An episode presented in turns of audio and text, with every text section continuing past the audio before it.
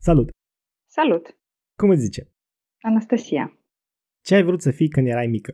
Multe de toate, dar uh, când un pic mai crescusem, vreau să fiu psiholog tare și jurnalist.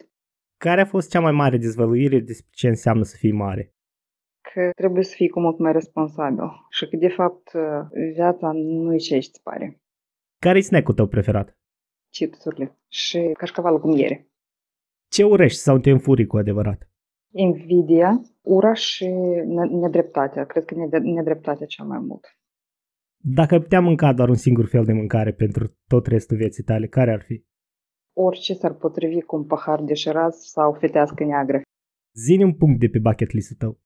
Să fac diving. N-am făcut diving, dar vreau. Acolo, la recifi, la mulți pești. Care parte a rutinii tale de dimineață îți ia cea mai mult? Eu nu prea am timp ca să lungesc, mai ales când ai copil mic, le faci pe toate din fugă. La ce crezi că ești bună? Să ascult, probabil, să empatizez, Apa minerală cu gaze sau fără? fără. Dar câteodată și cu gaz. Dacă nu ai avea nevoie de bani, cu ce te ocupa? Cred că aș crește flori și m-aș ocupa cu citine de vin Ce crezi că este cel mai înfricoșător animal, pasăre sau insecte? din reptilele astea care sunt mai reci și cu mucoasă pe dânsele. Bah! Dacă ți s-ar oferi o posibilitate să zbori pe Marte, îi faci-o și de ce? Nu, cred că n-aș face-o. Probabil pentru că m-aș plictisi mult, de duși, zbori mult, îmbraci multe pe tine. Mm. Dacă ai putea locui oriunde, unde ar fi? acolo unde oamenii sunt pozitivi și deschiși. Ai locuit vreo perioadă mai lungă în afara Moldovei? Dacă da, unde? Deci locuit nu, am vizitat mai multe țări, dar să locuiesc mai mult timp nu. Am fost în Franța, în Belgia, în Ucraina, România, Belarus. Povestește-ne câteva lucruri care ți-au plăcut în țările în care ai vizitat. În primul rând mi-a plăcut faptul că oamenii au fețele mai luminoase, nu știu cum, decât la noi permanent sunt crispate și înhibate. Chiar dacă probabil au și ei grijile lor, dar nu știu, cumva diferă.